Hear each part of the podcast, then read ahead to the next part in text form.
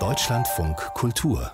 Interview meine jetzige Gesprächspartnerin, Dr. Michelle Hildebrandt, sie ist Fachärztin für Psychiatrie und Psychotherapie und arbeitet außerdem als Medizingutachterin. Die hat in ihrem beruflichen Alltag täglich mit Krankheiten zu tun, die es bis vor kurzem noch nicht gab. Und sie sorgt sich um alle, die unter diesen in Anführungsstrichen Modekrankheiten und deren Behandlungen leiden. Aber wie wird eigentlich eine seltene Erkrankung zur Modekrankheit? Und wer hat Interesse daran, uns die einzureden? Darüber will ich jetzt reden, denn äh, Frau Hildebrandt hat auch ein Buch darüber geschrieben, das heute erscheint unter dem Titel Patientenfänger. Jetzt ist sie am Telefon. Schönen guten Morgen. Guten Morgen. Es gibt natürlich Menschen, die ernsthaft unter sogenannten Modekrankheiten leiden. Nur sind es wohl offenbar bei weitem nicht so viele, wie uns Medienpolitik, Gesundheitskonzerne und auch Therapeuten suggerieren. Wer tut denn das? Wer redet uns welche Krankheiten ein? Wer sind es denn die größten Patientenfänger?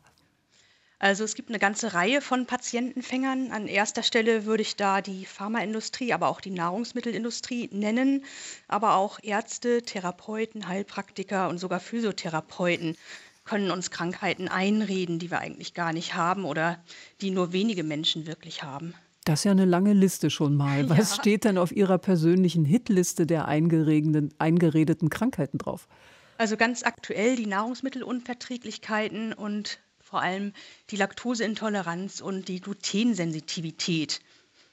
Das heißt, das gibt es gar nicht? Das gibt es ähm, zum Teil schon, wobei man sagen muss, bei der Laktose, das ist überhaupt keine Erkrankung. Die Laktoseintoleranz ist eigentlich weltweit ähm, sehr verbreitet und der Normalzustand und nur 15 Prozent ähm, der Menschen in der westlichen Welt vertragen Laktose, äh, Laktose nicht, weil die sozusagen einen genetischen Vorteil haben gegenüber dem Rest der Welt. Die können nämlich auch im Erwachsenenalter den Milchzucker noch spalten. In anderen Teilen der Welt ist das nicht der Fall.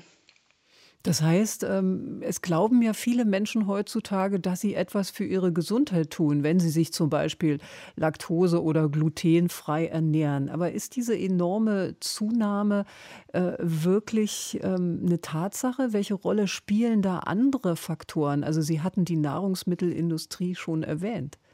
Ja, also gerade beim Gluten sieht man das auch. Es gibt ja die Erkrankung Zöliakie. Das ist eine sehr seltene Erkrankung, wo es tatsächlich eine Autoimmunreaktion auf das Gluten gibt.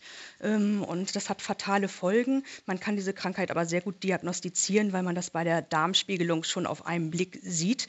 Und viele Menschen glauben aber auch an einer Glutenunverträglichkeit zu leiden. Da findet man aber nichts. Die haben unspezifische Darmbeschwerden, die alle möglichen Gründe haben können. Häufig ist es dann eben auch stressbedingt oder dass andere Bestandteile der Nahrung nicht vertragen werden, zum Beispiel große Zuckermoleküle. Und das hat mit dem Gluten gar nichts zu tun. Das Problem ist dann, dass die Menschen äh, sämtliche getreidehaltigen Produkte meiden und da kann es eben auch dann zu Mangelerscheinungen kommen. Wie groß ist denn ähm, der Druck auf die Ärzte auch, da was zu unternehmen? Denn also man hört es ja sehr oft, dass Leute sagen, ich vertrage das nicht, äh, deshalb ernähre ich mich äh, gluten- oder laktosefrei. Die Ärzte stehen natürlich in diesem Dilemma, die Patienten behandeln zu wollen, sie ernst zu nehmen. Ähm, und gleichzeitig, also der Druck einfach auch von Seiten der Patienten ist da hoch. Und gerade bei so unspezifischen Symptomen wie Darmbeschwerden ist es so, dass man eben oft nichts findet und der Patient möchte aber eine Behandlung. Und wenn das nicht geschieht, dann wird eben auch gerne der Arzt gewechselt oder ähm, es gibt dann eine schlechte Bewertung in diesen Bewertungsportalen und das setzt die Ärzte dann auch wieder unter Druck. Und da ist es dann leichter zu sagen, ja, okay, Sie haben jetzt diese Diagnose oder äh, in anderen Fällen dann auch eine Pille zu verschreiben, die eigentlich nichts nützt.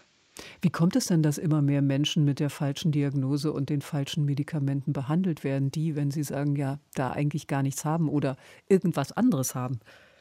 Also einiges pusht sich so hoch, es wird irgendwie aggressiv beworben. Einmal äh, durch die Pharmaindustrie zum Beispiel auch ähm, eben beim Reizdarmsyndrom. Das kann man ja jeden Abend vor der Tagesschau auch immer wieder in einem bekannten Werbespot sehen. Ähm, die Medien, die sehr viel über auch seltene Erkrankungen berichten ähm, und das potenziert sich dann aber so. Plötzlich ist das, was selten ist, äh, ist so präsent, dass man denkt, das ist einfach ein ganz aktuelles Problem, was fast jeden betrifft. Ist denn im Medizinbetrieb äh, ähm, nur oder auch mit solchen eingeredeten Krankheiten sehr viel Geld zu verdienen? Ja, auf jeden Fall. Ähm, also wenn wir auch jetzt mal zu anderen Erkrankungen kommen, wie zum Beispiel ähm, Bluthochdruck oder Cholesterinerhöhung, ähm, da ist es ja zum Beispiel auch so, dass da ähm, quasi die Normwerte nach und nach immer verschoben wurden, also immer weiter nach unten gesetzt wurden und dadurch sozusagen Menschen, die eigentlich gar nicht krank sind, plötzlich durch diese veränderten Normwerte auch in die Gruppe der Erkrankten reingeraten äh, und dadurch werden die eben dann behandelt, obwohl es objektiv in vielen Fällen gar nicht notwendig wäre. Das heißt, das Normale wird zur Krankheit? Ja, genau, das kann man so sagen, also speziell beim Cholesterin. Müssen wir uns als Patienten da nicht auch äh, nach unserem eigenen Verhalten äh, fragen lassen? Also da sind ja viele dabei, die lieber eine Tablette nehmen, statt ihr Leben zu ändern. Ja, das ist ein großes Problem. Man sagt ja so schön, der Geist ist willig, doch das Fleisch ist schwach. Also das habe ich selbst am Anfang meiner Medizinlaufbahn auch erleben müssen, als ich dann gut gemeint Patienten mit Magen-Darm-Beschwerden äh, Tee und Wärmflasche empfohlen habe, haben die sich dann beschwert, ich würde sie nicht ernst nehmen. Ähm, also die Pille wollten sie dann halt lieber haben. Ne? Gesundheitsindustrie, Ärzte, Politik, Medien, da tragen ja viele Verantwortung. Und meist ist es ja, das hat man auch schon äh, in dem gemerkt, was Sie gesagt haben, so ein Zusammenspiel verschiedener Akteure. Und ja. da gibt es viele, die auch das Vertrauen ins Gesundheitssystem verloren haben. Nun ist Covid-19, die Pandemie, die wir gerade äh, erleben, ja keine eingeredete Krankheit, aber wir werden, so sagen es einige Experten, ein paar Jahre damit leben. Wird es dann auch damit einhergehende Möglichkeiten des Krankseins geben, mit denen man hinterher noch viel Geld verdienen kann? Ja, also was ich befürchte, ist die neu geschaffene Diagnose des Long-Covid-Syndroms. Ähm, da wird unheimlich viel Angst verbreitet. Das hört man ja jeden Tag auch in den Medien. Und letztendlich muss man zum gegenwärtigen Zeitpunkt sagen, wir wissen ja noch gar nicht, wie äh, äh die Covid-Erkrankung verlaufen wird. Was wir wissen ist, dass bei anderen Infektionskrankheiten, vor allen Dingen bei Influenza, durchaus auch längere Phasen der Schlappheit und Abgespanntheit normal sind. Von daher überrascht das erstmal nicht, dass das auch jetzt nach einer Covid-Infektion der Fall sein kann.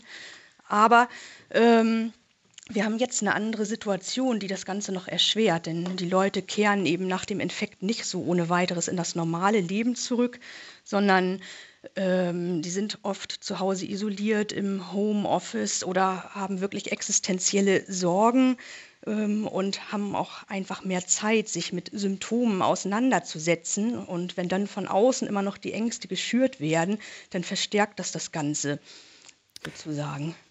Die äh, Therapeutin und Medizingutachterin Dr. Michelle Hildebrand sorgt sich um alle, die unter Modekrankheiten und deren Behandlungen leiden oder sich da selbst hineinbegeben. Ihr Buch Die Patientenfänger, wie man uns Krankheiten einredet, das erscheint heute. Danke, dass wir hier sprechen konnten. Ja, ich danke für das Gespräch.